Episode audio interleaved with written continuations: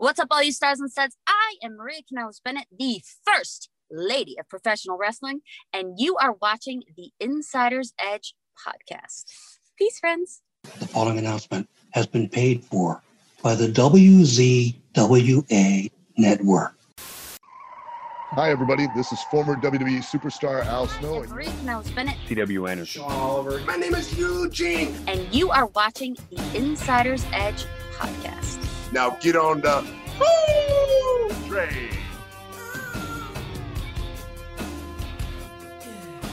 Ladies and gentlemen, welcome to the Insider's Edge podcast here on the WZWA network. I am your host with the most on the West Coast, California Inferior. It is so great to be with you once again. And here today, I am I'm, I'm thrilled. I'm excited. I'm nervous.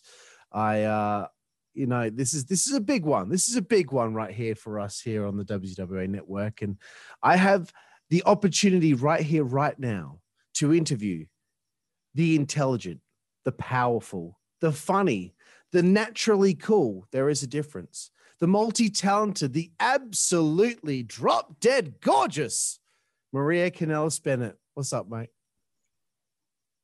Hi, I you know what? I feel like that should be the end. I mean, I can't top that. So maybe maybe that's the end.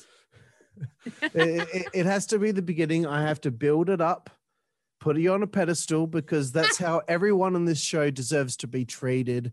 I am not a negative wrestling fan. I am somebody that really truly believes that everyone should be put up on a pedestal because of what they put into the wrestling business. And you certainly have put a lot into the wrestling business, Maria. And uh, it always starts somewhere. It starts from when you became a fan. How did you become a fan of professional wrestling? Uh, so I used to be a fan when I was a little kid. I would watch it with my brother, and I actually broke my brother's nose um, because I was trying wrestling moves on him. Um, so it started very young. Then I got out of it for a while, and then I went back into watching wrestling and being a fan with a boyfriend I dated in high school. The boyfriend is long gone, but the wrestling it stayed. Right. You know, that's it's interesting. The the the sister usually isn't the one that tries the the wrestling moves on the brother. It's usually the other way around.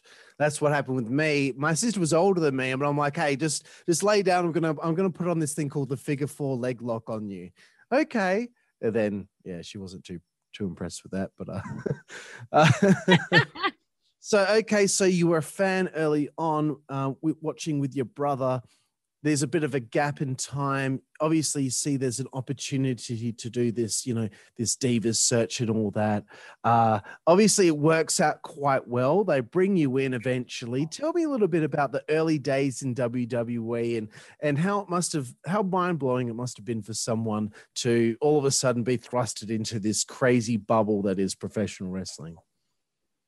it's wild because I only knew uh, professional wrestling as WWE. I didn't know that there was this whole other world of independent wrestling. So I came in on the grandest stage of them all at the time. And uh, that's where I remained for uh, five and a half years. So um, to be thrust into the spotlight right out the gate, to have my very first matches um, live in front of millions of people. It was insane, but you can't think about it. That's why I think you you when you start young, it's almost better because you don't have all these um, these adult like thoughts of fear and like oh I can't do that or whatever. You just believe you're invincible, so you're like yes I can do this. Why not? So um, there was that side, but then there was also the fan side of like when I met Undertaker for the first time, and I was like, oh, I watched you on TV, and I, you know, now I'm shaking your hand, and everybody's like, oh, don't look him in the eye, and I was like, I don't look him in the eye when I shake his hand. And then you see the rock and he's in catering and i'm like oh my god i can't go in there. And so i walk into catering see the rock walk right back out go into the bathroom and scream like a little girl at the top of my lungs you know? So there there was like two sides of it like yes i can do this. I am awesome. But then there's the other side of like oh my gosh i am a fan and these people are my idols like so there was there was definitely two sides of it I tell you what, if I saw the rock in person right now, I would scream like a little girl. It's uh it's it's totally normal. you can't help it It's The Rock. Yeah. Come on. I mean, come on. That's Uh, what you're supposed to do. You know, that is the that's the proper response to meeting the rock is to scream. right, of course. Um, look, eh, they bring you in. Uh, you know, I know I'm skipping the divas search and all that stuff, but you've kind of talked a bit about that on other shows. So I kind of wanted to talk about different things on our show. And and one thing was they brought you in to to interview and and, and be the ditzy girl. Um, you know, did they ask you to practice in front of them? You know, okay, just pretend to be really dumb or something like that. Did that ha- is that how you um you know were introduced to to doing this character as an interviewer? No, actually, it was my own fault. I um they wanted me to cut a promo. I had never cut a promo before, so I didn't know what I was supposed to be doing. And so here I am gonna cut this promo, and all I could think of is I'm a teapot. So I sang I'm a little my very first promo in front of Paul Heyman. Unfortunate situation there. This That's is what right. happens. Shit happens. It's all right. Okay, so where was I? I don't even Uh, remember. Uh, the the the it was it was your mistake that you had made uh uh with the ditzy girl character. Uh, oh, yes. yeah. So I I totally thought like uh, I'll just sing I'm a little teapot and this will be fine and you know everybody will think it's funny and nothing will come of it because I was nervous. I didn't know what to I, I didn't even know what you know how to do a wrestling promo. I hadn't been given a character or anything like that. So I was like I'm a little teapot. This will be funny. We'll just get through the day. That one promo became my entire first half of my career. Crazy, crazy. I- I, think uh, things like that seem to be so prevalent in in in the WWE. You know, uh, Vince sees somebody do something, and all of a sudden they're being told they have to do it on television the next week. Uh, so- yes. um, uh, one thing I, I, I wanted to ask about was um, how did you feel about the transition of of doing that and, and doing interviews and all that, but then transitioning to wrestling more because um, in your first run in the company you wrestle 198 matches. Uh, so oh, I never knew. well, there you go. Two, you had two two more to go to hit 200, and you didn't quite get there. But 198 matches. Uh, so I want to ask you, how what does Fit Finlay mean to you? Because I I think he might have been a part of helping out with that, maybe. Oh yeah, of course. I mean, my first matches were on television. I I didn't have a singles match with a female until it was live in front of a raw crowd. So I had wrestled um, Chad Wicks, and that was my very first match. But my first match with a female was in front of a live WWE crowd. So, and if it wasn't for Fit, I never would have gotten through it. Like it, it literally, he changed my life in that sense where um, he protected us girls. He looked for what we were best at in matches, and we just focused on those things. My finisher came from Trish. Um, and she's like, "Oh, you can use this move as your finisher." It was something easy. It was something uh, that I could do to everybody. Um, you know, and and Fit asked Trish, like, "Is this okay that she uses it?" And Trish was fine with it. So, um, if it wasn't for Fit, I don't think a lot of us would have gotten through those matches because a lot of us were learning those moves live in front of a raw crowd. yeah, that's, that is that is incredible, and it, and it looked like um, there really weren't that many problems, uh, considering how inexperienced some of the girls might have been. I mean, there's obviously a lot of other girls who are quite experienced, but then the inexperienced ones, it didn't really seem like there was too much of a problem. Fit Finlay, as far as I'm concerned, this guy just based on that, not even the wrestling's his actual wrestling career, just based on on on what he means to the the the the women's revolution and and the evolution of women's wrestling. What he means especially in WWE that's a hall of fame induction right there. Count the count the wrestling career in as well. He's a shoe in he should be in already i think. He should be. And um he kind of was like the connector um between the women's wrestling of the past and the current crop of women's wrestling Yeah. So he was that that in between. He he protected us. He um he taught us. He helped us through. He mentored everybody. So yeah, I mean, he's a vital part of um, my career. Absolutely, and and every time a, a, lady gets inducted into the Hall of Fame, they always seem to bring up his name. So I needed to bring up his Yeah. name here today because it's important to put over those that. I'm sure Molly will bring him up too. Oh, I can't wait. that, that is a long time coming. I've always been a massive fan of Molly, so very proud for her to be in. Uh huh. So, okay, this next subject, a bit of a sidebar uh, kisses, kisses on screen. Um, I look, there was a part of time in, in with WWE where I wasn't watching very often. So, in my research, I, I was uh, YouTubing a lot of Maria Kanellis moments, and I was like, oh, she kissed him. Oh, she kissed him as well. I didn't know you kissed Ric Flair. That's that's hilarious. Oh, and he took a killer bump off it too. I was like, yes, this is It was- amazing. It was fantastic television. Uh, kissing John Cena, Santino, and you know what? The one that surprised me the most that I had no idea about, even though I know I watched this WrestleMania, you kiss Snoop Dogg, and I have to say, Snoop seemed like he was very sensual with his kissing. Yeah, I was high after actually. I can imagine.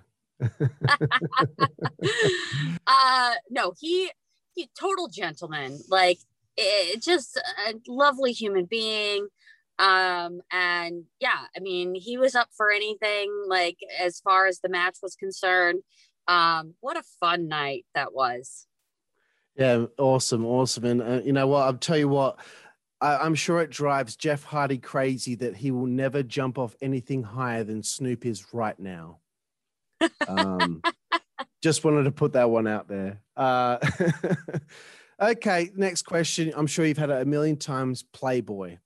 Um, To, to to be offered this opportunity to be a part of Playboy back in the day must have been very exciting for you if it were me in your position, I probably would say no because, well, no one would want to see me naked, and I'm sure no one would want to buy it. But in your case, it's a completely different scenario. So, when you uh, h- how were you first offered this opportunity? And please tell me about that experience because it's uh, that must be quite a quite an experience.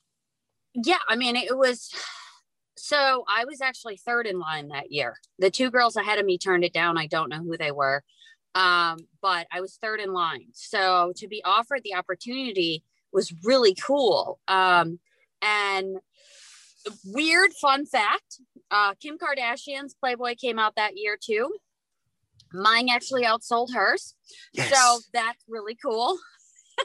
now forget about it. But if it, we were to redo it again, it would never happen that way. But um, I think that's hilarious. It was such a good experience. I mean, I I would do it again in a heartbeat because it was so much fun. Um, I was able to have a lot of input on the style of photo shoot we were going to do. Um, and for me, it's just such a cool thing to look back on and say, that's one more thing I was able to do. Yeah, no, that's really cool. And uh, you know what? There will be no rematch. It's Maria Kanellis one, Kim Kardashian zero. um, and I, I, I want to say this about the cover of the Playboy. Um, the only the only problem I have with it is that it says interview with Nickelback's Chad Kroeger. I just wanted to um, say that as well. Uh, uh, here's a thrilling moment for you: WrestleMania 24, the Playboy Bunny Mania Lumberjill match. Look, okay, that is a ridiculous name for a match, but you got to wrestle on a WrestleMania. For someone who saw wrestling as a kid, this must be thrilling for you. Please tell me about that experience. It was great. Um, I was uh, my partner changed twice. It was supposed to be, um, I think originally it was supposed to be Ashley. Ashley got hurt, then Candice got hurt, and then it went back to Ashley. Right. Um, so to be able to say that, like, I was, I partnered with Ashley at a WrestleMania. Um, uh, uh, that's my favorite part about it. Um, and I just remember her excitement before going out there. Um, and the crowd just loved her so much. So it's bittersweet in that sense. Um, but also the lights went out in our match. I thought we were so bad that Undertaker was coming out to the ring. Like I really believe like while I'm in there and I'll I'll never forget this cuz I I was on the ropes. I and I was going to do this hurricanrana from the ropes on the Beth. And so I'm up on the ropes. The lights go out. Beth goes, "Just keep going." And I was like, "Okay, is Undertaker coming out?" Like I but what happened is uh they had broke a breaker um and lost power. And so they had to re-up the system and that's when all the emergency lights came back on and then we were back in the light. But you know, I, Undertaker tried to make a run in in my match. Fantastic. I, I, know in ECW, when something went wrong in a match, they would actually play New Jack's music and New Jack would go out there and just whoop some ass. So you probably thinking maybe Undertaker was about to come out there and whoop some ass too. But um Oh yeah. I would have just ran away though. and, and look, I, I, want to apologize for skimming through your first run so much, but I have so many it's questions okay. for later I've on. talked about it so much. I, I think know. people are like, that's enough. Yeah, and, and and and look for for for your Australian fans who will be watching this show, they might have not have seen the other interviews, but I just want to ask the question: Why did you leave the first time around? So um, it had a lot to do with where I was at in my life. So uh, I had just done um, Celebrity Apprentice. Um, I had a really good run um, with Celebrity Apprentice. Uh, I made it to the final episode. I was living in Los Angeles and I was starting to, you know, get busy with other things there as well. Um, I actually had written some music and um, when it came time for negotiations, WWE didn't want to pay me anymore. Um, they actually offered me the same amount that I was making for the first five years of my run. And that just didn't sit well with me. I I was working just as much as John Cena or as um, any of the top guys of that time. So um, I just uh, I just felt as if I should at least get a pay raise, and um, they didn't want to do it, and it really just it proved to me they weren't loyal to me as much as I was loyal to them. And so when the time came to sign my contract, I said no. I was like, you guys have seen what I wanted. They didn't even try and come up to, you know, like halfway. They just said no. And so I was like, okay, then it looks like we met at a crossroads.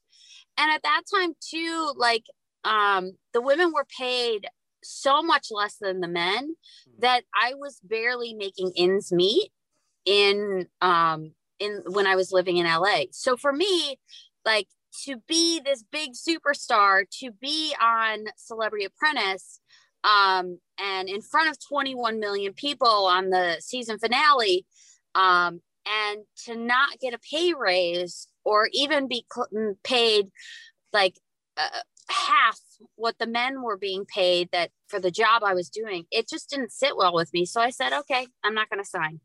And then I got a call the day after my birthday and they released me. So um, I I actually felt relieved um, because I felt like um, I, I felt like I didn't need to do that rat race anymore for a company that didn't appreciate me. Yep. So for me, like I felt really good about my decision. And then for three months after that, like then I, I got concerned, like, oh, did I make the wrong choices? Blah, blah, blah. But then I ended up working for Ring of Honor. And then I was like, wait, this is this is where I'm supposed to be. So Yeah. I mean, you you go into things and you don't really know. It's like jumping off a cliff, but I think it worked out that time, and I think it's going to work out again. Absolutely. And and what year was it that you left? Just this coincides with my next question. 2010. Cool. So they let the 2009 Diva of the Year go the following year. So, well, I mean, you're not going to win back to back now. Yeah, I mean that that was the thing is like I was I was doing everything at the time. It was literally like 2008, my Playboy came out. 2009, I won the um, Diva of the Year, but I also Celebrity Apprentice was about to come out. Yeah. Um, and so it was like everything was just kind of cooking on all cylinders, but it just they didn't. That's mental. Yeah. That's mental. That It- you're, you're in front of is, 'cause 21 I- million people on TV and they don't want to keep someone that's had that many eyeballs on them around. Mental. Yeah, they uh, they said that. Um, so from what I gather, I had gotten too big for my britches. But what I was asking for back then was not even half what the guys were making that were doing less work than me. Unbelievable. yeah.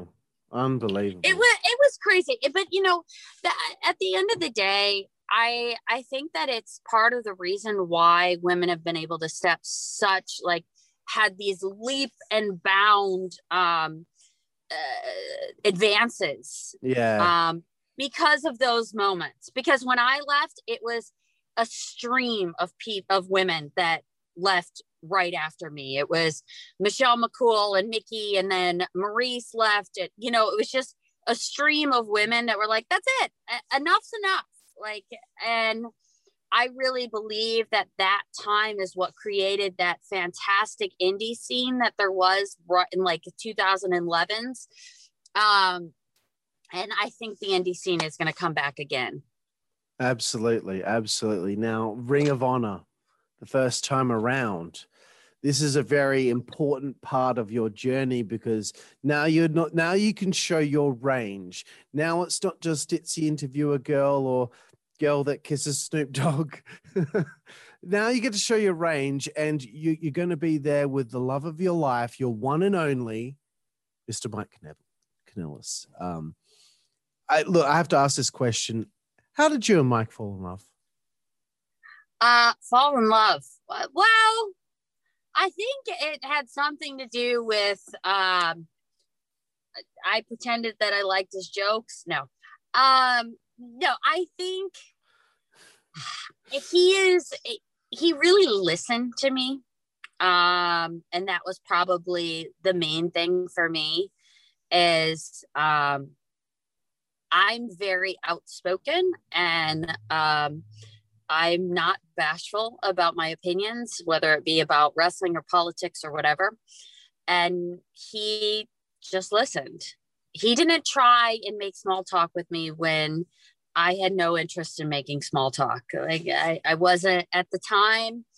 Um, I was very fiery about everything, which again, I'm fiery about everything now. But um, after being released and everything I went through back then, um, it was nice to just have somebody listen to me. So that's yeah. He's a good. He's a good listener. he's a great listener. He's also very funny, but I don't like to tell him that because then he tells me even worse jokes. Fantastic. Um, so okay, Ring of Honor. This is Mhm. kind of like, uh, in a way, the next evolution of like that smart fan. Uh, you know, in the audience there. Did you find it difficult to be accepted by hardcore fans of Ring of Honor based on what smart fans can be like? And they can be like, oh, what's this WWE diva doing in in our place? Or am I just like making shit up and being kind of like Dave Meltzer right now? No, I mean, so what we had um, going for us at the time was Mike was so hated by the Ring of Honor fans that I came in as a heel. That it helped. It the crowd, I will never forget the crowd. The crowd was just hating on him. He was out in the ring and they were just booing him like crazy. We hate blah. my music hits. They start cheering and then all of a sudden it turns like, ew, you're with this guy. They were so mad. it's great. Um, so it was it was great. But then um Ring of Honor let me talk and from my real voice and from a real place. And so then it was it made it easier because now I could guide the story and I could um you know I I would know where the storyline was going. So now I could educate the fans and how they wanted how they were supposed to feel about me and Mike. So and then the Kingdom, um, which I didn't have that opportunity in WWE. I was, you know, always pushed down um, and told what to what to say. So um, except in OVW, which Heyman just kind of let me go when I was of in OVW. of course. He always seems to find everyone's strengths and wants to accentuate them. Uh, Yeah. But WWE seems to like to pigeonhole someone and keep the. This is your spot. You're staying there. You're staying in that spot. But Ring of Honor, here you go. You get to show your range. The First Lady. I fucking love that idea. I think that is fantastic. Look, Miss Elizabeth is, uh, you know, rest in peace. She's not around. There needs to be another First Lady of professional wrestling. Why can't it be Maria Kanellis? She's got all the same qualities that Miss Elizabeth has. Maybe, maybe more of an attitude though. Miss Elizabeth was quite prim and proper. Maria Kanellis got a bit of an attitude behind her. I like that. uh, I think I just think the the idea was fantastic out of the gate. Thank you. Um, And it, it made so much sense. And one thing I want to bring up Ring of Honor's 13th anniversary. You're working with ODB. I watched this the other week. I fucking loved it. Please tell me a little bit about it.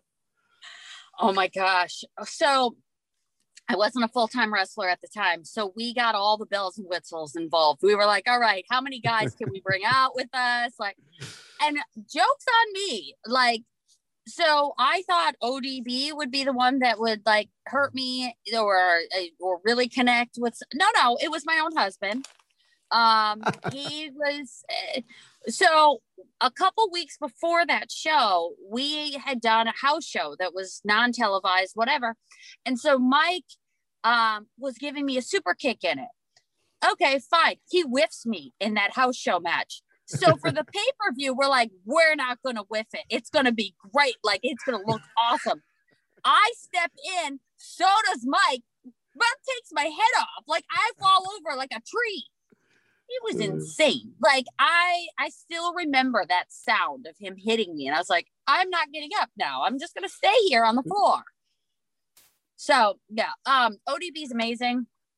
Um thank you so much for her coming in and being there and making me look decent and um the briscoes and that storyline like they made the next half of my career um and being so willing to work with me um make me look good like but that's ring of honor. And like that that is what you can't recreate anywhere else. Mhm. it's that like uh, love for a company and love for a product that is bigger than everybody's own shit. Like yes we want to all look good. Everybody does of course.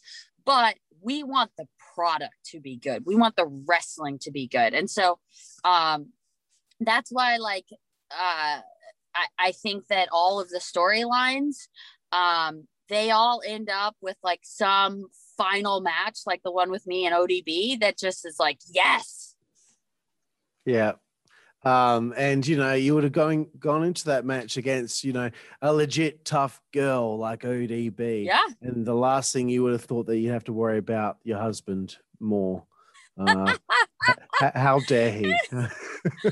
oh my gosh it just Uh. that and then he gave me this apron bump one time spear and- on the apron that i was like oh I, I- my insides just came out i had an out of body experience like it was insane Unbelievable. If, if Mike hears this, I'm I'm Team Maria. Okay, I am Team Maria.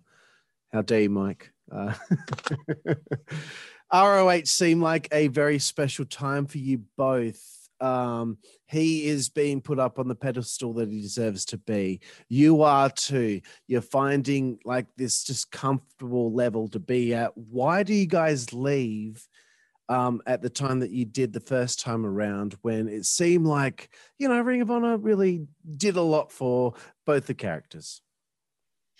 So we were looking at um, moving forward with adult things like buying a house and you know grown up stuff, and so we were looking at the the financial side of it, and um, we also were looking at uh, that Billy Corgan and uh, th- that Lagana was uh, they had a really good crew over at Impact. And so we are like, all right, let's, you know, let's try something else, see if that works, which it never was like, oh, we're leaving because we're angry or no, this was just an adult decision of like, okay, we probably should do this now. And um, I'm glad we did.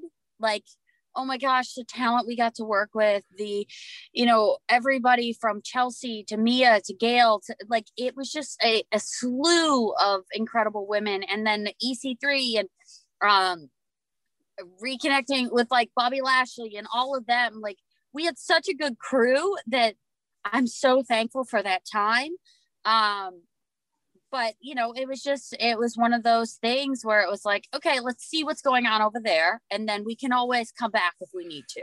Of course, yeah. Like you, you're at, you're at like kind of an apex. You're doing so well somewhere, but it's like back in the day when people go from territory to territory. Like, okay, we've done this here, but let's just go over here and see what this is like. yeah let's just you know check it out and see and um yeah i mean and i think that the wrestling win- wedding like at impact will go down at least in my mind as one of the greatest moments in wrestling history um just because like everybody was so good like like it just Braxton and Allie and like their final moments together and like Chelsea like makeup everywhere and like it was yeah. just so fun. so before I talk a little bit about TNA, I have to bring up New Japan because look, I know I know you love this Mm. too because I saw a tweet of you talking about how much you loved it, but I I've watched this like at least a hundred times because it's just so funny.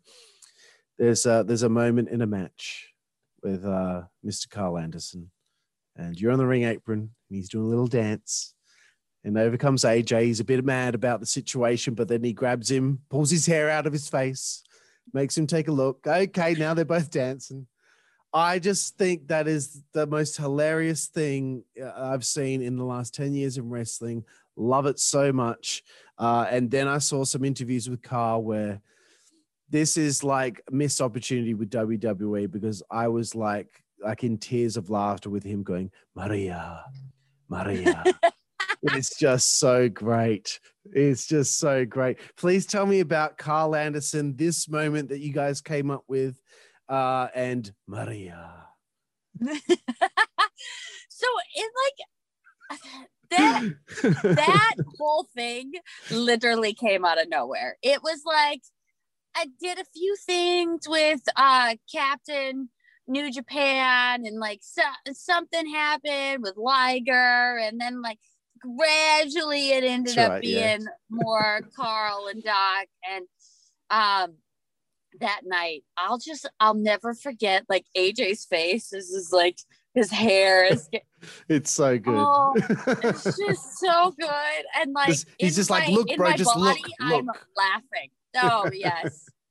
In, in my body i'm laughing hysterically and going please don't please don't laugh. Please don't laugh. Please don't laugh as this whole thing is playing out. Um one of the greatest times of my life. Like, I enjoyed it to the fullest. I like every day that I got to a show, I was so excited to be there. I loved being in New Japan. I hope to go back again. Someone recently said that my butt was a new member of um, their group uh, in New Japan. Like, I I'm hoping that that happens again, um, at least once. I'd like it to be at Wrestle Kingdom though, because I never got to do a Wrestle Kingdom show. Um, so I'm hoping next January it'll be I'll be in the ring reliving all of those moments just one more time. You know, why not? I'll bring the babies, it'll be a whole thing. I'll wear the tiniest shorts I got. I don't care. I just want to do it again, just a little, you know. It was great. I mean, it was totally unscripted, came out of nowhere. We all just had fun.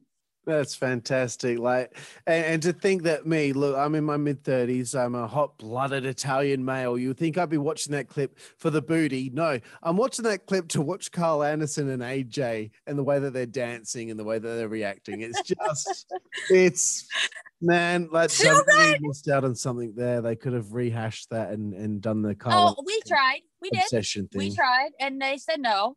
Ah, um, well, they and- because and, we didn't come up with it first, so we can't do it. Come on, man. money is money. I'm sorry, but like if something's money, let's let's just if something's good, let's just do it. Why not? Exactly. exactly. God damn. We still have plenty of time. Karl and Doc are out there doing impact, and we're over in Ring of Honor. Who knows what can happen? Who knows? Uh, let's get to TNA. You're in TNA for a year. Um, uh, how did you find TNA's creative process at the time? Is Billy still there at the time? You know, how, how did you find that they went ab- about, you know, if you're pitching ideas? Because I feel like you might be pitching ideas and they're letting you run with it. Because um, what I saw on television with you, it just seemed like, okay, like this is the best I've seen of Maria Kanellis with the promos, especially with the that great segment with Allie where you ended up becoming the Knockouts champion. Like, gosh, you were you you despicable. You were despicable. I just loved it. I was, I was, but you know what? There was there was a greater greater good in all of it. Um, there was uh, highly talented women there that all they needed is someone to hate, and um, that that is literally some of the proudest moments I had. Nothing to do with my work, but just watching them just grow um, and and, and, and excel and then go on to have all these amazing careers. Mia's over and Chelsea is over in WWE. And then you've Yeah. got um, Allie who's over at AEW and um, Allysin Kay, who I, I believe is going to do great things as well. You know, so you, you had all these, this tremendous talent that was there and the creative pro- process was, uh, it was, it was great. It was easy. It was okay this is the general direction that we're going. How do we get there? And that was it. Like yes i would have scripts but you also have to remember sometimes we were filming like four episodes in a day. So these incredibly Right. long scripts had to make sense to me or else i was going to forget all of it and some days I did, and I just kind of did my own thing.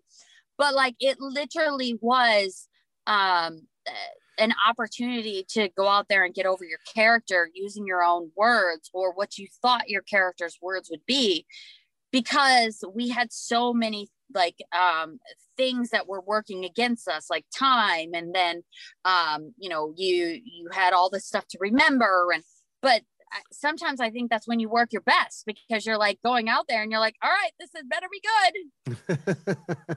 yeah, and, and, you know, especially that segment where you became the the knockouts champion. When I watched that, I'm like, I but I I adore Maria. I I adore Maria, but I, I'm not supposed to dislike her. I can't believe I dislike her right now. This is this just doesn't feel right. It's it's just yeah, it just felt like you you look. I just want to put it out there. I'm not just blowing smoke up your ass because you are on the show. That was incredible. You did a great job. Thank you. Thank you. I I had a lot of great people to work with. So um Poor there was a time that uh that I remember very fondly that Allie was feeling like um you know kind of like uh, she's going down this path is she going to get it back and I think that the payoff was there and I Yeah. think that you know when she did get one over on me I think it was there and and that's the exciting part is to just you know she she was incredible through the whole thing and at the end of the day, she's one of the best wrestlers in the world.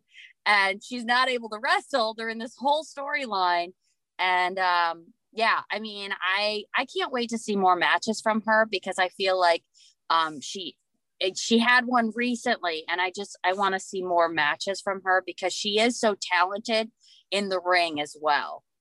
Absolutely, and uh, yeah, it, it's just it's meaningful to to have those moments where um, you know someone like her, you're working with her, and you can do something that builds a new person up. You know, you're you're a name Mhm. that's well known, and you're helping build someone up. That's nice. Speaking of building someone up, Gail Kim, uh, come on. I mean, this is someone else who should be a Hall of Famer one day. Feuding with her please tell me about working with Gail because I I really I really like her.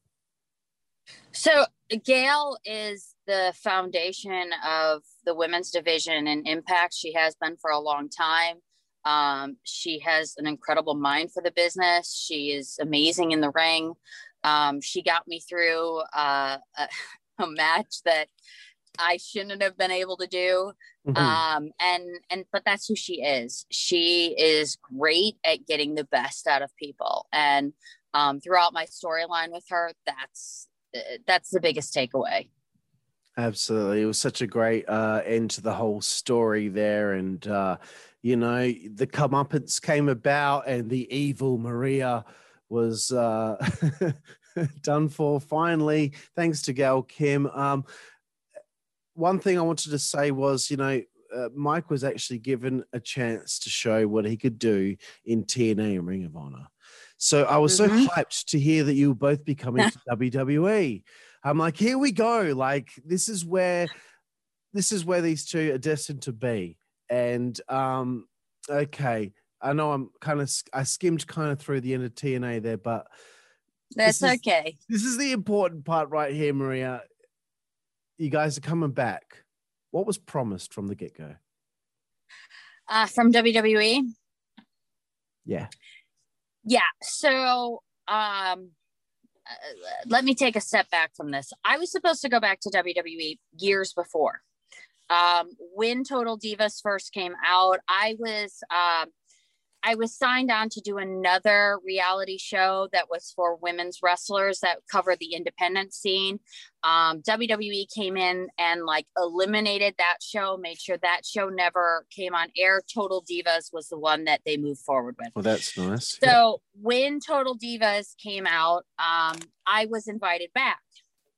We were in contract negotiations. I don't know what happened, but my contract went away. okay. So I was like, okay, that's weird. Someone has it out for me. Whatever. Move past that. Great time in New Japan, in Ring of Honor, in um, Impact. So I had gotten over that. When I was brought back, they told me I was going to be a part of Total Divas. They told us that we were going to either be on WrestleMania or the night after WrestleMania. So Monday Night Raw. Um, we were told that we were going to get merchandise right out the gate, uh, you know, the whole the whole nine yards. We were rushed through um, medical, all the legal paperwork, all of that. We were told it was the quickest that they had ever done it.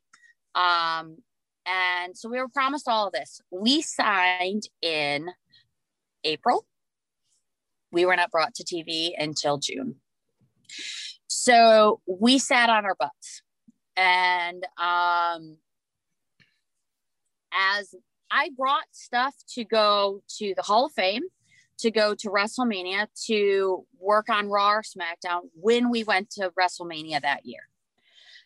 So I thought, like, when we went down for like signings and stuff that year, I thought we were going to show up on TV. Never happened okay, fine. They brought back um, the Hardy Boyz. I didn't want to infringe on that whole thing. I, I thought, you know what? They're going to get the spotlight right now. They're just holding off on us. We sit at home. We sit at home. We sit at home. Okay, we're going to bring you guys in with this brand new song.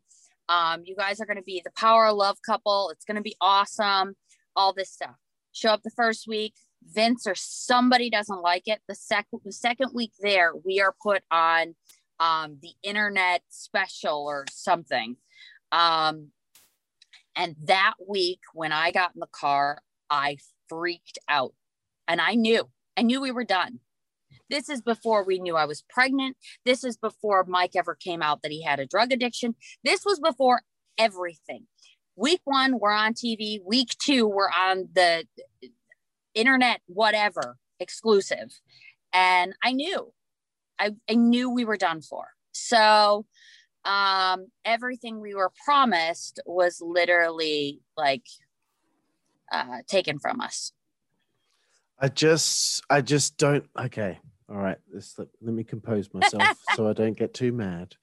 Uh, I just don't understand why you would hire two people, one person who's got a track record with the company, um, that is popular, 2009 Diva of the Year, and not have a plan for at least six months. Okay, we're going to bring these two in. We're going to bring them in here, and and by this point in six months, we're going to we want them to be at this point in six months, and for the, for it to be that big fuck around where they, as you've mentioned, big fuck around. For me, it frustrates me because look, I I'm not some sort of creative genius, but I think even I could figure out something to do with two talented, very good looking people. Not just you, Mike's very good looking too. Uh, very good looking people, talented, have shown what they can do in different companies. I do not understand how you can't come up with a game plan of where you start and where you want them to be within six months. That pisses me off. You're off. talking no end. logic. You're you're talking logic But in that. they are the biggest wrestling company in the world, Maria. How do they? They've done it before. How do they not know how to do it now? So is Okay, there too much red what- tape? What is the problem with the WWE creative process? Is it too Now? many people with too many opinions, No. too many chefs in the so okay, everybody puts it on the writers. It's not the writers. no, It has I know nothing to do with the writers. Yeah, It has everything to do with Vince's reactionary, and he is not. He does not make a plan. So, oh my gosh! All of a sudden, AEW got high ratings. okay, we need to catch the building on fire and uh, catch Randy Orton on fire, and then we're going to have all this crap and- and blah yeah. blah blah. It's a freak out. It's literally a freak out every time somebody else gets higher ratings. It's a freak out. There's no plan. There's no nothing. It's literally like a child.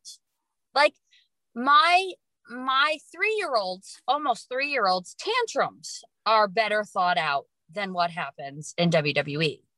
Like I I don't they have so many resources they don't use.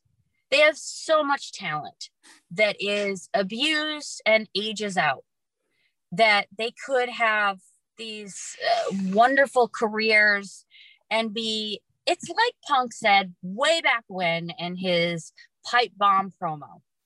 And back then it was a million dollar company that should be a billion a billion dollar company. And Yeah. now it's a billion dollar company that should be a multi multi billion dollar company. Yeah. it just goes back to that. If if it is not vince's idea it is not good enough if it is not a reaction to something that happened at aew or some other entertainment group like then it, it's not it's not worth vince freaking out about i went i love this idea that mike and i didn't go in vince's office we did many many times because we knew what we could do and what we wanted to do for WWE because I was excited to be back there.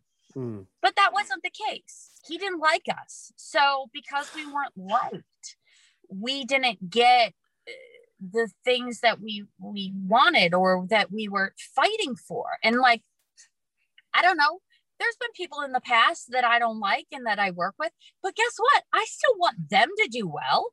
I I still want to create with this person even if I don't like them because that is best for everybody. It is Eh, not liking someone is not an excuse to make them look bad. We don't get along with everybody. That's fine. But at the end of the day, they took me and Mike from a place where we were we were doing well we were respected in the industry and then just tried to embarrass us which i think in the long run is going to look worse on them than it does on us Yep. just because of how many people they released um and and because of the great things that other people are doing so karl and doc are still karl and doc and they're still killing it you know like Yeah. and and and like as indies start opening up again you're going to really see how talented all these different people were that never got to show it You're only as good as the creative written for you. And I'm sure the creative team had some ideas, but because it has to go through all that red tape and bullshit, and by the end, when you get to that end point, the ideas probably changed so many times by the time it gets there, and then it just get gets nixed at the end because of it. and it Vince, you know? does and Heyman Heyman has been a great friend and mentor to me for all these years and even he didn't didn't have the power to push our storylines through Mhm. our storyline was supposed to me be me the evil bitch and Mike to eventually look like this big baby face. Yeah. And for me to go on maternity leave and then to come back somewhere around WrestleMania time and for us to meet back up either as major heels or major baby faces because, oh, look, I just had a baby and I'm back Yeah. now. But neither of those things happened, which again, I'm sure in the long run, it's going to work to our benefit. Yeah. I just uh it just to me it just seemed like there was never a plan in place that was set in stone and it's just very um disheartening for a fan like me that thought that you know this could be a Hall of Fame kind of part of Maria Kanellis's career where she could really show her range and in years to come eventually she'll get inducted and then Mike will get inducted too because she'll be the first lady of wrestling. She'll be get put in this spot. She get fucking booked the right way. I'm sorry i'm swearing too much. I'm australian. That's Uh, okay. but like like if it were me like i already know that by now it you know with with how i know how what your range is like from watching you in tna and ring of honor man like they need a, a strong female that could be a hell of a heel on the microphone I really my and I sat in Vince's office. I talked him through this entire idea. But my idea was I wanted to come in and stand in the top of the stage and to have whoever just won at WrestleMania, the girls, to be yelling at them and telling them nobody wants to see women's wrestling. oh and I man, that just wanted to feel all of that heat, all of it back on me. And that's what I wanted. And Vince said, no, it's too, it's too close to the divas evol- or to the women's evolution and blah, blah. And I was But like, no, that's that, why though. you do it now. yes That's why you do it. yes You do it now because if I said nobody wants to see women's wrestling, what's going to be the comeback from every wrestling fan out there? No, I want to see women's wrestling. Even if I don't want to see, I now want to see it because you told me I don't want to see it. And that was the character I wanted to play. I wanted to run things out with Mike, have him become this big baby face, recovering addict, great story, inspirational, me to go off and say nobody wants to see women's wrestling. But I didn't I didn't get to do that because it was cut short. Um, do you mind if I call you right back? Sure. So, okay, where were we? Um, so all of this bullshit is taking place. They never had a plan in place from the get-go. They mucked you around. I think mucked is an Australian kind of term. They fucked you around, if that's the American term. Um, nothing has really happened, which is, as a fan, it's very frustrating for me for nothing to be happening. And and and you know, Mike Kanellis went from being the miracle to like they're just doing nothing with him. It's so frustrating. And um, okay, all of this stuff has happened. You're pregnant. Um, I don't know if it's the first pregnancy, the second one. I don't, I, there's, did you get pregnant twice in WWE? I did. Yeah. You did. So it's the Uh-huh. second time with the Ricochet segment. Am I correct? Yes. Uh-huh. Okay, I loved this one because, and it's nothing against Ricochet. Okay, you're only as good as the creative written for you. Okay, and I don't think that he's ever been given anything that meant anything so that I could learn about who he is and what he's all about. But Yeah. there was a segment backstage where he said that he you said that he was the father. He said he wasn't the father, that he would never, but but you know, but you know, not that I wouldn't. I just that made me laugh so much because it's such a dude's kind of response. Um Yeah. what did you think of this whole thing? You know, was there supposed to be Mm. some sort of story coming out of this? Because I feel like it just disappeared. There like- was i mean was, that's uh, that's the whole thing is like so it, it was going to be where i just kept saying different names so mike would end up in matches and then he would get so frustrated in a match that he would just lose his mind. You would see all this like um blowing off of tension at some point and that would be the split between him and I. And I would go off on maternity leave and he would go off to have these great matches. Right. And that's what was promised to us. And I'll never forget the day that I marched into the production room. Um, they were having their producers producers meeting and I got the storyline for the night. I got all the verbiage and stuff, and I was scared. Like I didn't want my husband to come off like, and this was that day. I didn't want him to come off as weak.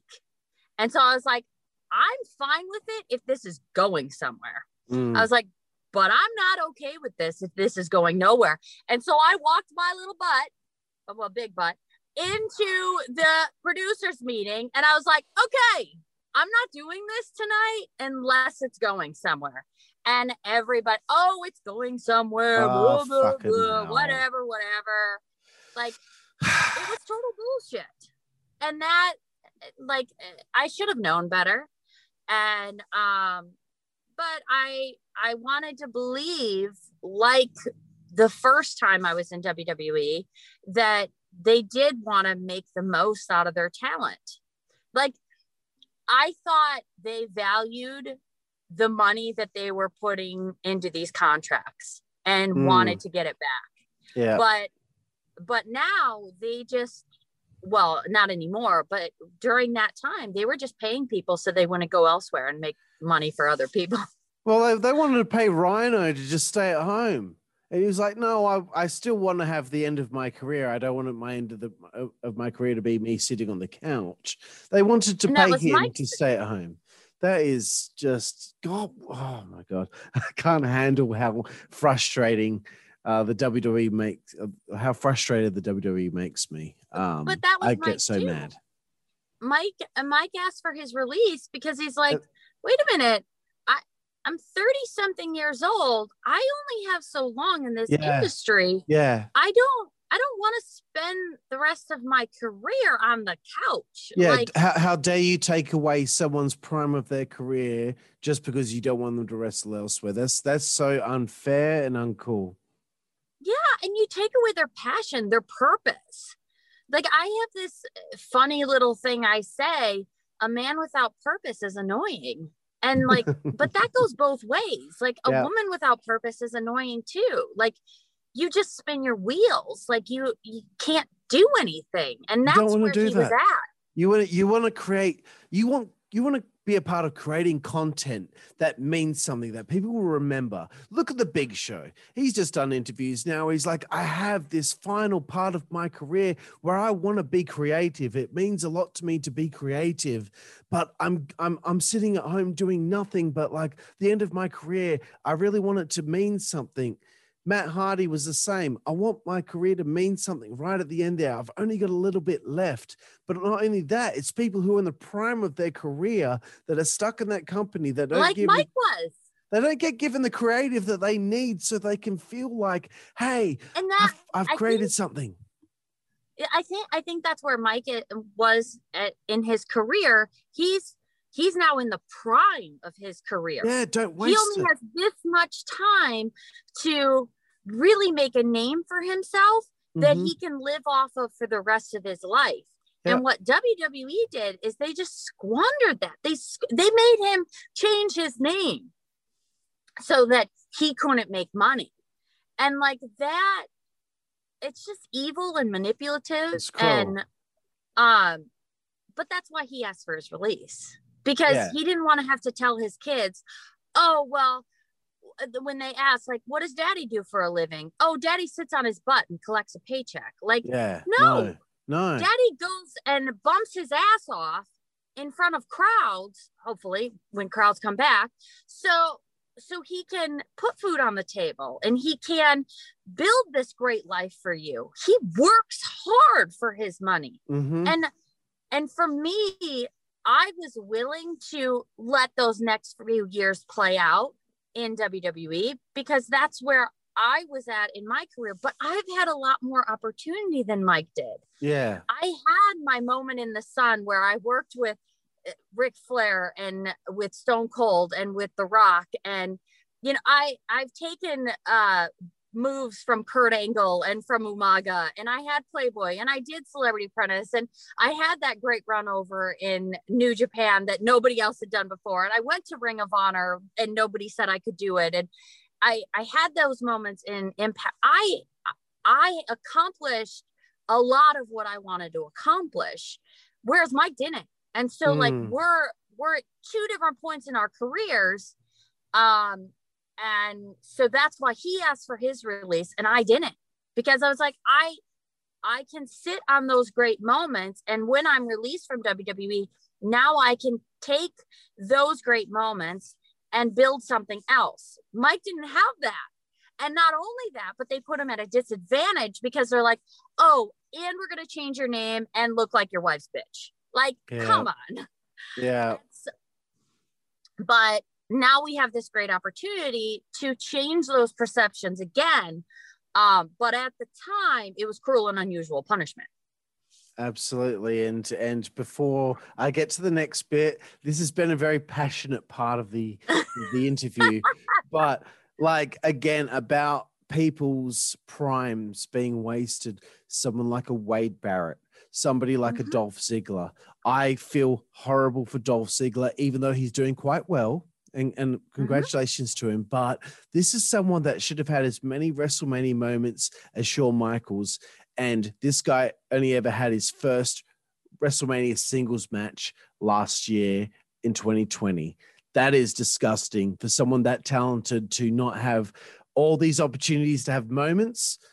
God damn, I, I, eh, WWE upsets me when they waste a prime of a So, career like that. when the Spirit Squad happened, um, it was like um, it was one of those one in a million events. The Spirit Squad, they were so over with the crowds. We would go to a- house show and they would get more cheers than DX or anybody else on the card. Didn't matter who was there. Spirit Squad was the top. And during that time, two guys, uh, no, three guys were the ones that were taking the majority of the bumps. And it was Mondo, and it was Jeter, and it was Dolph. Yeah. And those three guys are the ones that were the workhorses of the group. But like they crushed them. They crushed the Spirit Squad just because they were getting more cheers than DX was or whatever bullshit. And it's things like that that makes you think like maybe Vince isn't that savvy. Maybe he's not, you know, this creative genius. You know, it, how can you take something so great that Paul Heyman created, put it on a national level, get as over, if not more, and still crush him? Yeah. Well, I mean, look, the proof is in the pudding. He didn't think that Stone Cold was going to be anything. He didn't think John Cena was going to be anything, and look at him now. Um, Uh huh. uh, okay, so let's move on from this bit. I, I, you know what? I could talk for another seven hours about all that stuff, but uh, You need to go to bed at some point. it's 1 a.m. in the morning, my time, but I, I'm still going strong. 24 7 champion segments. This is what I wanted to talk about because um, it, uh, look, I watched a segment that yeah, you're, you're in the hospital um, and Mike pinned you on the, on the bed. Okay. That wasn't too bad, but after that, and look, I love R-Truth, and I know he didn't come up with it. It's not his fault, but for him, for him to be, he's dressed as a, he's dressed as a pregnant lady, and uh, uh, he throws a, a doll into the air, and Mike's trying to catch it, and then he gets rolled up for the pin, and I'm like, this is just as bad as the time that Carlito tried to chase Hornswoggle through a painted hole in the wall people like to rip on Vince Russo for bad stuff, but for me, this is bad TV and it doesn't make Mike look very good at all. They have no intention of making Mike look good. Um, although I say that, did you enjoy recording the segments? I don't know. I just think that it just the wasn't- truth is truth is a true professional he's um uh, he's hilarious he's great every time Uh, he does anything. He's great. but like it if we knew like it was just getting silly and like it was so nitpicked. Like the first time we ran through it, it was great. It was done. Like put it in the can, show it later. Like it was done. There was no reason to keep running it because the funny is in the quirkiness. And like it just lost that the more times you were doing it. Yeah. Um and and so no, I mean uh, and so many people were watching. It was like why?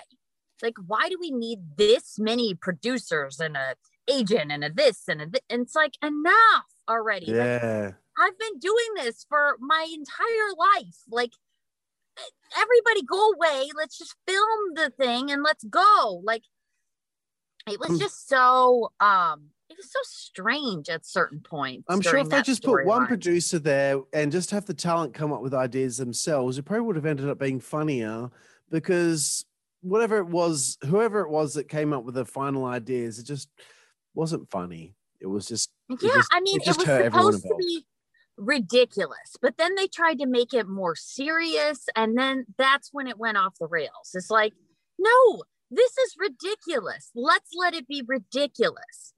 Um, same thing happened when I was in the OB's office, and like I, and he's pinning, like it was funny, and then we kept getting all these notes because we were away at an actual doctor's office.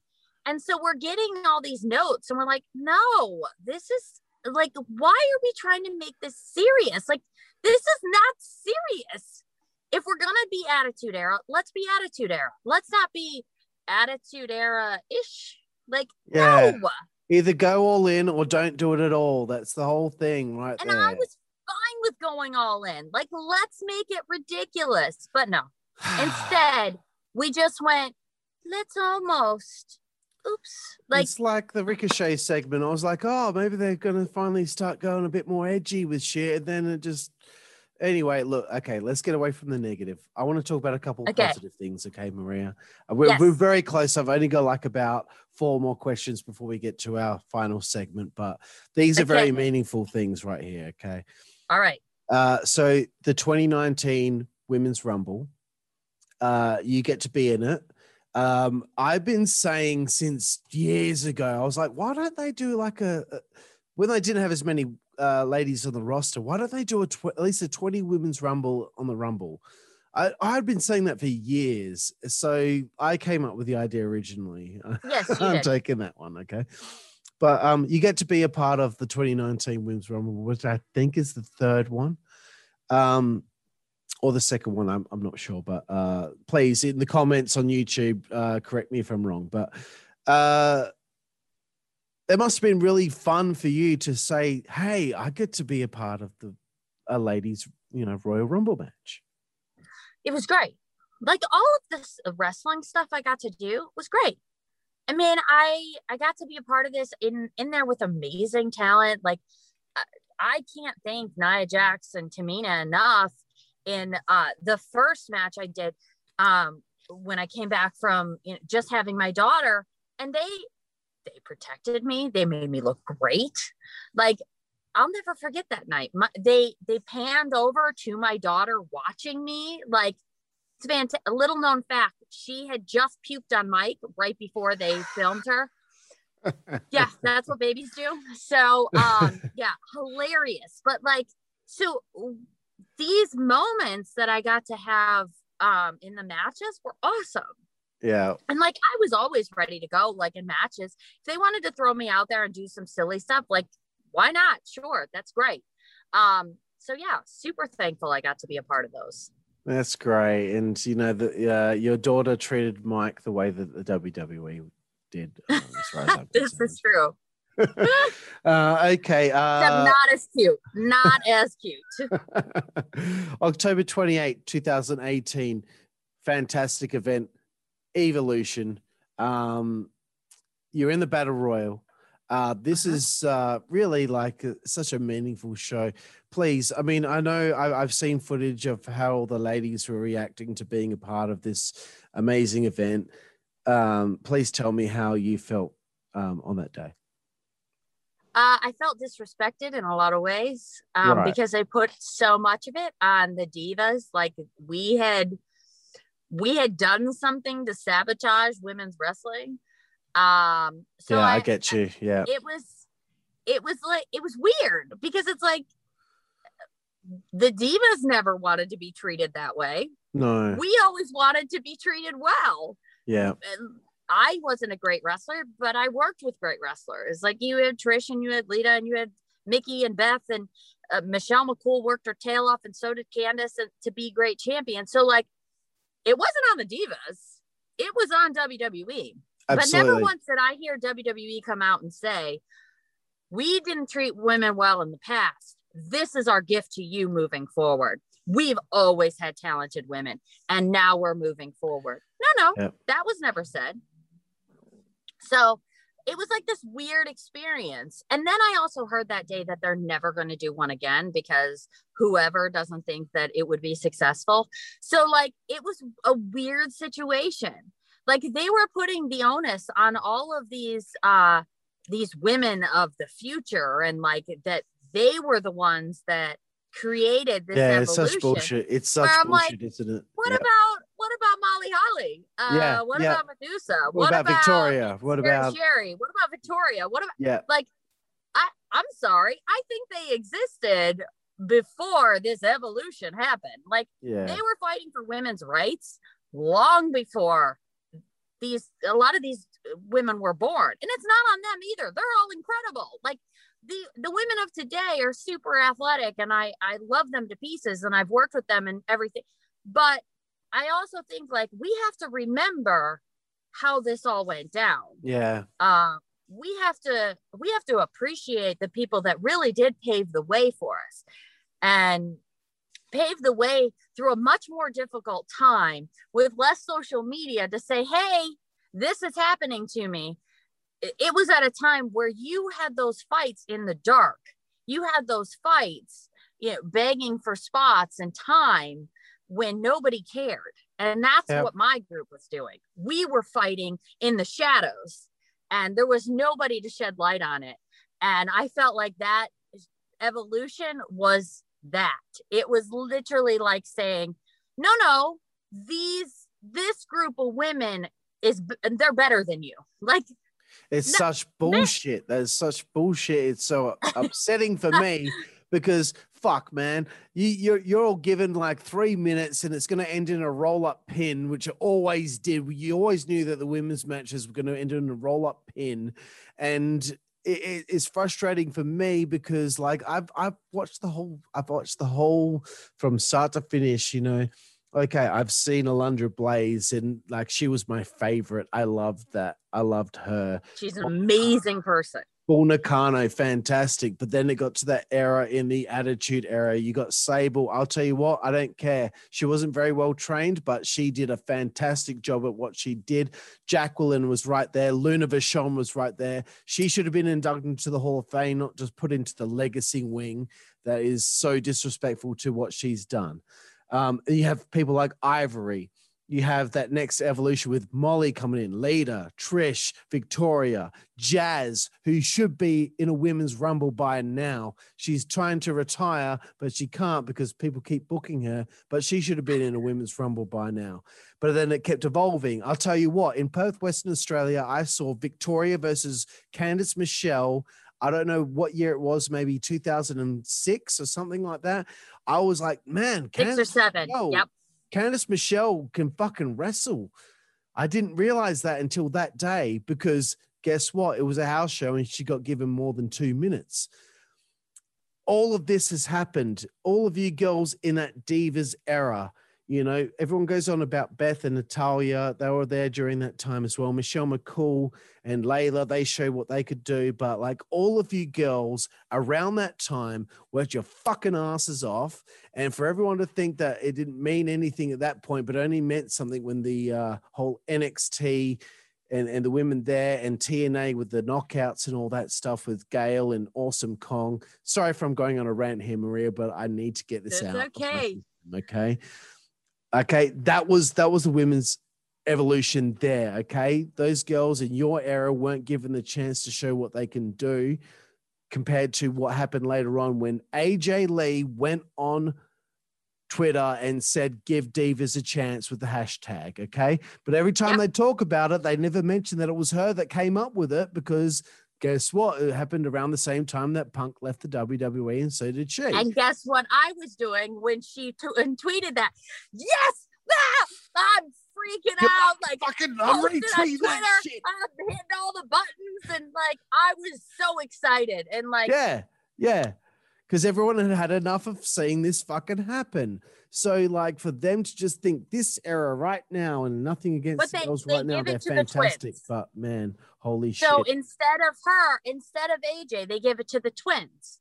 And sure, the twins had their place, but AJ was the one that put it out there.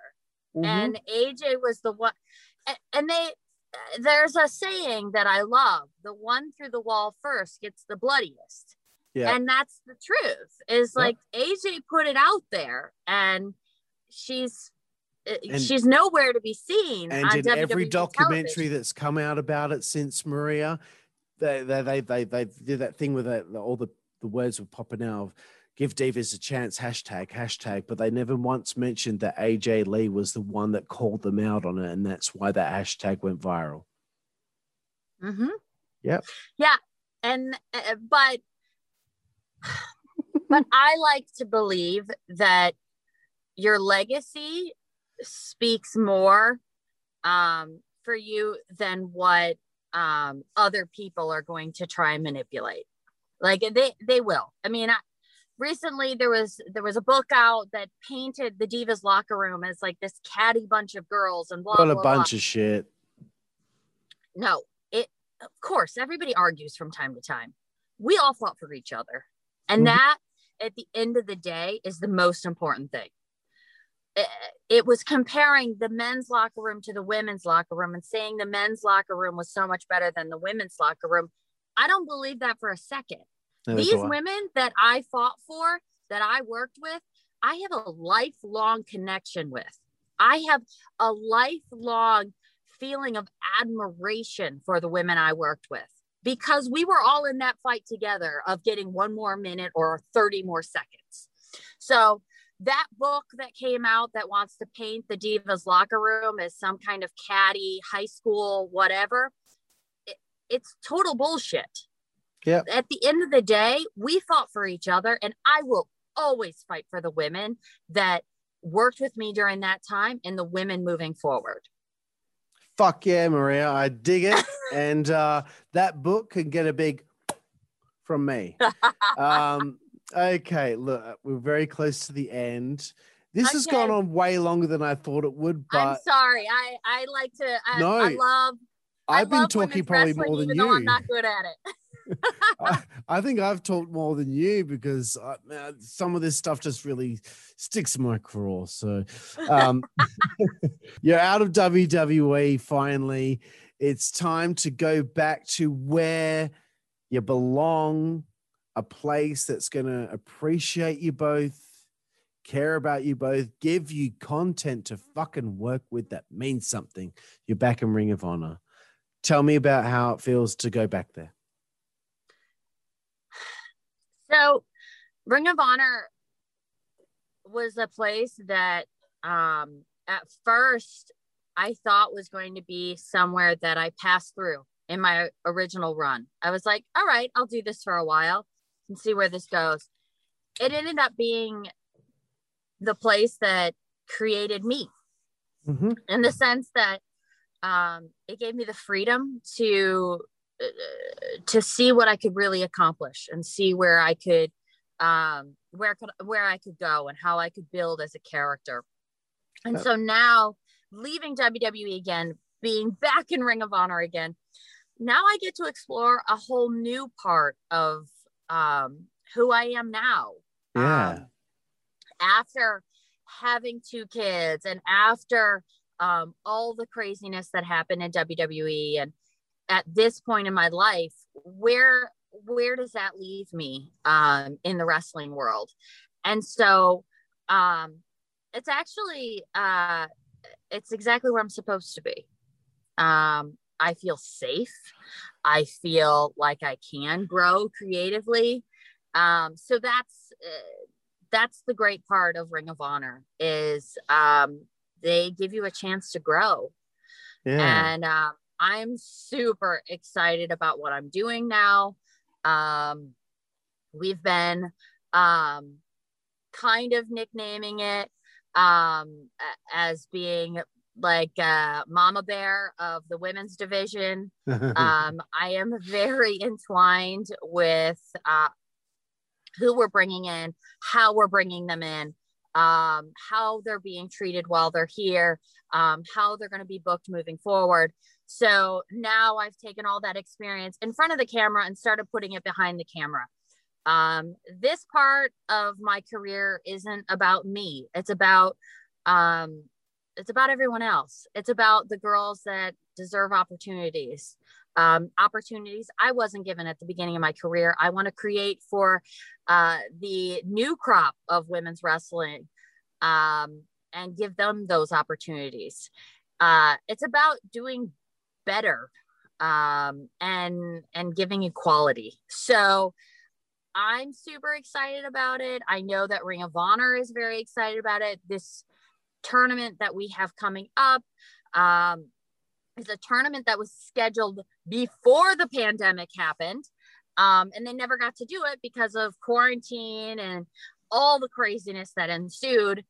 So now we're coming full, full circle um, in a big way. And yeah, there's a lot of good talent out there. It's hard. It is hard to like be like, okay, you and you, like it is. There's so much great talent out there. I want to give everybody an opportunity, but like th- that's not possible.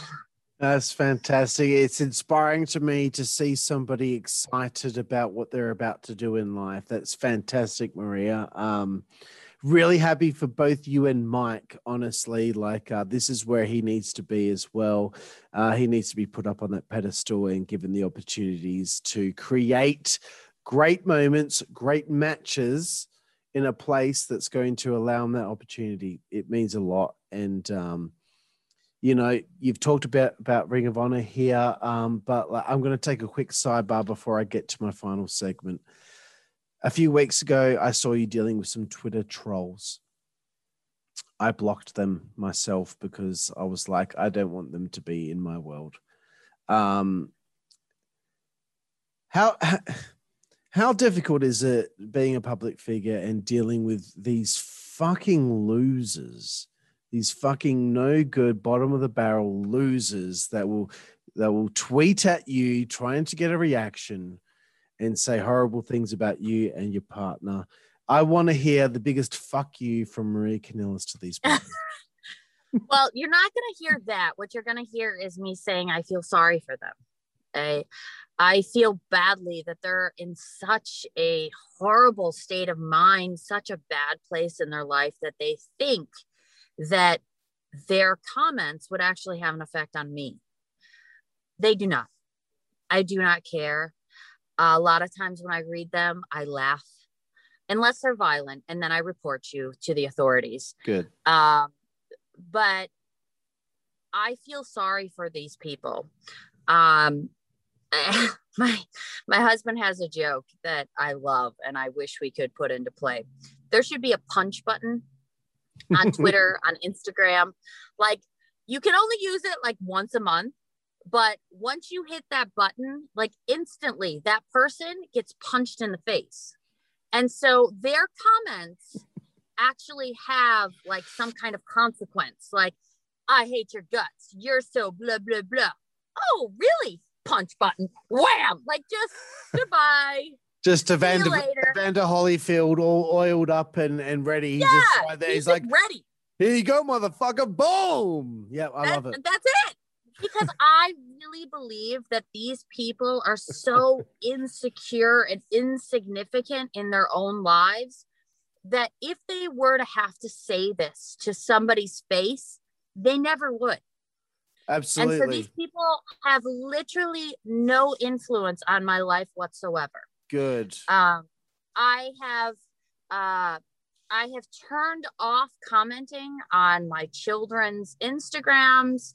I do not read people's comments on Twitter unless I am doing like some kind of Q&A or something like that. I don't read your comments. So, good job for you spending all that time. I don't read it. So like unless I have to promote something or I'm doing like a Q&A or something for Ring of Honor, I don't read that stuff.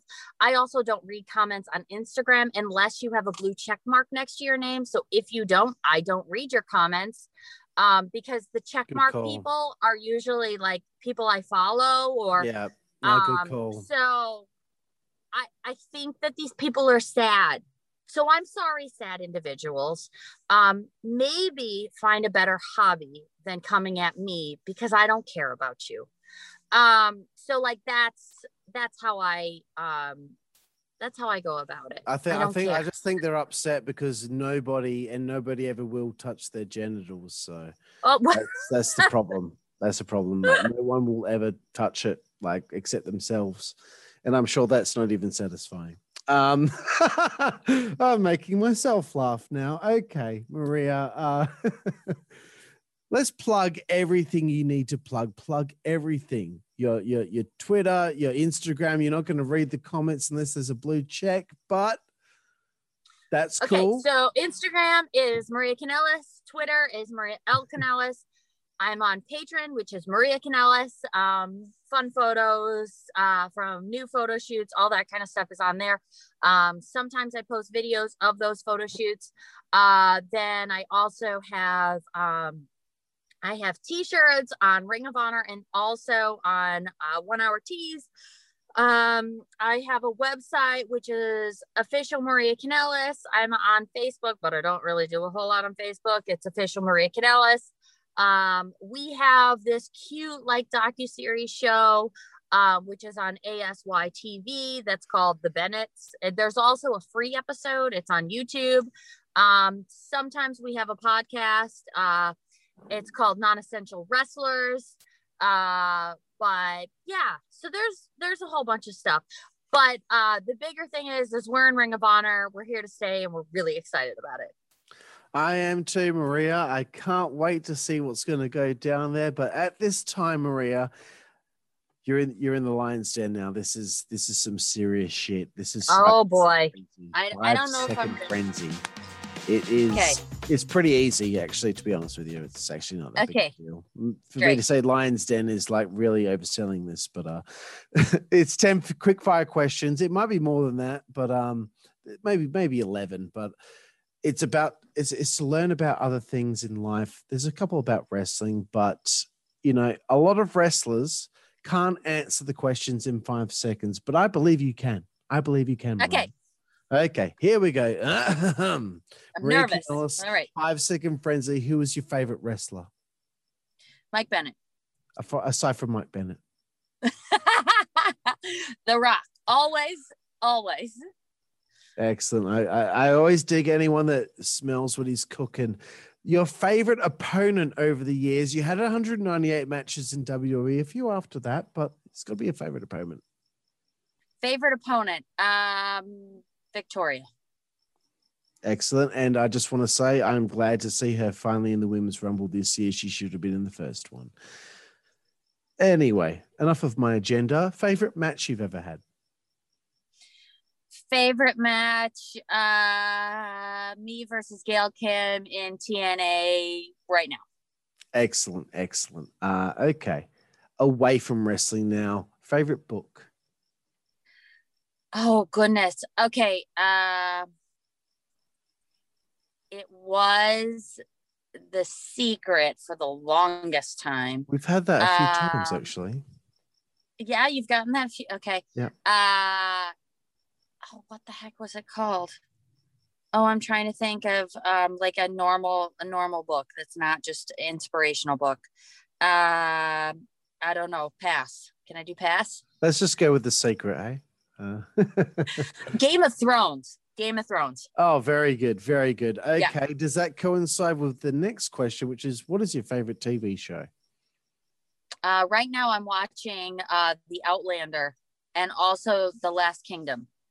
Very nice. Uh, favorite film? Favorite film? Um, What Dreams May Come. Excellent. I'm thinking maybe for the next one, I think you might be a bit of a punk girl, but uh, what's your favorite musical artist? Who? Um. Okay, so it was AFI for the longest time. I knew it. How did I know Um, it? It's because when you did the kayfabe commentaries interview, you had like a wristband, like a wrist thing, and I'm like, oh, she's a punk girl. I can tell. Yeah, I I go back and forth with that. A little bit of country, a little bit of punk. Um, isn't the saying a little bit of country, a little bit of rock and roll? But I I go a little bit on the punk side. So, um, yeah, we'll we'll still go with AFI. I've been listening a lot more to punk rock lately. So, there's any new ones, maybe people can send it my way because um I don't keep up with the young kids what they're doing. Yeah, forget them Nothing's going on that's good these days. Let's just worry about the old stuff. Uh, favorite food, Maria? Oh, um, ice cream or oh, cheesecake, red velvet cheesecake from the Cheesecake Factory. So good. It is legit. It, I can't even make my fingers big enough. It's like the, it's huge. So big. Unbelievable. Like Maria, as big you, as my head. have you ever, you, do you know the uh, alcoholic beverage Bailey's? You know, the, uh, Oh yeah, of course. have you ever had uh, red velvet cupcake Bailey's? No, but I will be having that this evening. Search for red velvet cupcake Bailey's. Mwah! Uh, Oh, that so was way good. louder than I expect, expected it to be. Uh, but it's Okay. fantastic. Uh, favorite place to eat on the road? Um, back to Cheesecake Factory again. Um, yeah, Cheesecake Factory. Uh, but I also really I like California Pizza Kitchen. Um, I know sometimes people get into like these small town hole in the wall. No, I am not. I get afraid. My poor belly doesn't always handle it so well. So I like to go with like known. Yeah. Okay, fair enough. Um, the next one. Here we go. I think I know the answer. Mhm. Favorite alcoholic beverage? Come on. I- I would say uh I would say Moscato or uh red wine, but uh oh yeah, so good. Pink Moscato. It's just a little it's sweet and it's deli- yeah. Um but right now because I want to go on a vacation, I'm going to say a pina colada. Very nice, very nice. I was really hoping just you just say straight up red wine, red wine, Yeah, no. red wine, I- red wine. It's a bit late now. yeah, you know. Second last one, Maria. Look, I most of the time on this show, I've interviewed men. I've had um, Okay. Georgia Smith, who's the British Bulldog's daughter. I've had Mm-hmm. uh, Goldilocks on the show. I've had Christine Johnson, who was a uh, producer for WCW. This, is- this question's usually, what is your favorite female body part? But because you're a girl, what is your favorite male body part? What is something that you, at first, when you look at a guy, and you're going to check him out. What's something that you like to look at first? Well, you know, I, I probably should say eyes or something, but boy muscles. You know, there's a this V down there. Oh, the pointing- the the, Yeah. the, the groin V, the groin V. yeah, like, uh, that I I call them boy muscles. I Right. that's my favorite. it's the uh, it's Yeah. like the it's the Brad Pitt in Fight Club V. Yes, exactly. That's yes. that's that's the V That's I the always one. think of.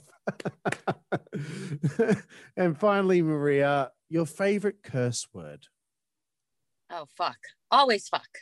Yeah, It, fuck it goes like- with everything. it does. It does. It's a fucking You- great day. It's a fucking terrible day. Like yeah, like all along. You just Yeah. use it for everything. yeah, you hit your toe I mean, with kids of though, you gotta be careful. you hit your toe on the on the on the leg of a table, you go, fuck, you know. But you see Brad Pitt with that V, like fuck. Exactly. It, it worked. It's it's the greatest curse word because it works for everything. Yeah. Absolutely, Maria. Well, thank you so much, Maria Kanellis, for having fun with me tonight. I'm a little bit tipsy at this point, but I think you're enjoying how tipsy I am. I really. I hadn't noticed. oh well. no. I hope you had fun and and I I, appreciate your time on the show. And I just want to say that you know even if WWE had disappointed you in the last run, you should be so proud of what you accomplished in ROH, TNA, even WWE as well, because you sh- you've shown your range. You've done so many great things and me in Perth, Western Australia, the most isolated city in the world. I am a proud fan of you, my friend. Thank you very much. And a fun fact I've never wrestled in Australia, but I'm hoping to. Cool. Well, um, I'll uh, I'll talk to my contacts and see if we can get you booked here. Um, uh, long story short, I don't really have any contacts, but I'll do what I That- can. That's okay. Neither do I, but I just pretend. Well, thank you, Maria. I really appreciate it. And once I say the all clear, I just want to ask you one more thing once we are done with the interview. But again, I just want to thank you for your time. This has been so much fun, just us two girls hanging out. Thank you so much. Uh, thank you to Maria, Maria Kanellis, and thank you to all here for watching the Insider's Edge podcast. I'm Californian Fury. I'm also quite drunk.